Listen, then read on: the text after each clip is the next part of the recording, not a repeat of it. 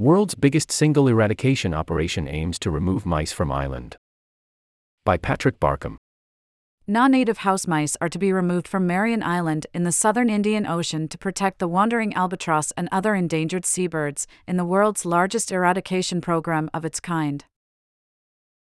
Mice accidentally introduced onto the remote island by 19th century seal hunters have thrived in warmer and drier conditions over the past 30 years, devastating the island's invertebrates and plants, and then devouring the chicks and even adults of ground and burrow nesting seabirds.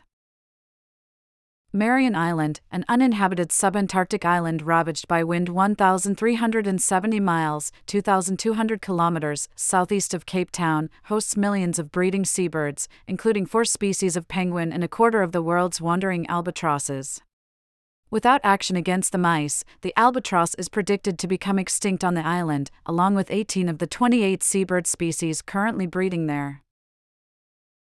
The need is urgent and clear for Marion Island's globally important seabirds, which include the iconic wandering albatross, other albatrosses, petrels, and prions, said Keith Springer, the operations manager for the Mouse Free Marion project. While the removal of mice from Marion Island brings clear benefits to the birds and other animal and plant species that live there, the value of this conservation intervention reaches far beyond the island's shoreline. Marion Island seabirds are members of a regional seabird community innately connected to the functioning and health of the subantarctic region.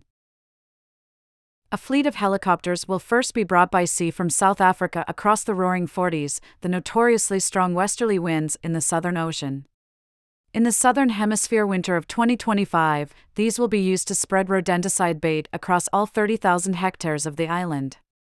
This is the only method that has proven successful in eradicating rodents from large islands, such as South Georgia. Removing invasive species from small islands has been shown to be one of the most effective ways of restoring island ecosystems and boosting biodiversity, with humanity's spread of rodents, cats, and foxes one of the key drivers of extinction for the unique species often found there.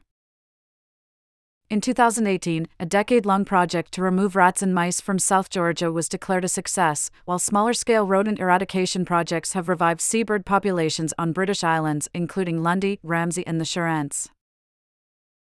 But eradication operations on inaccessible and rugged islands are notoriously difficult, and a major operation to remove mice from Gough Island in the South Atlantic has not yet proved successful.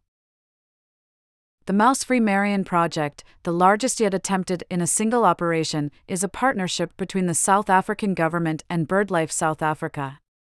The charity has established a special not for profit company to deliver the eradication, with additional support from BirdLife International, the RSPB, and other conservation organizations. Mark D. Anderson, chief executive of BirdLife South Africa, said removing mice from Marion Island will help secure the ecological integrity of this important subantarctic island as well as the future for the millions of birds who live there. But it means much more than that, as it will leave a significant and lasting conservation legacy even beyond saving iconic seabirds, as it will restore an important island ecosystem.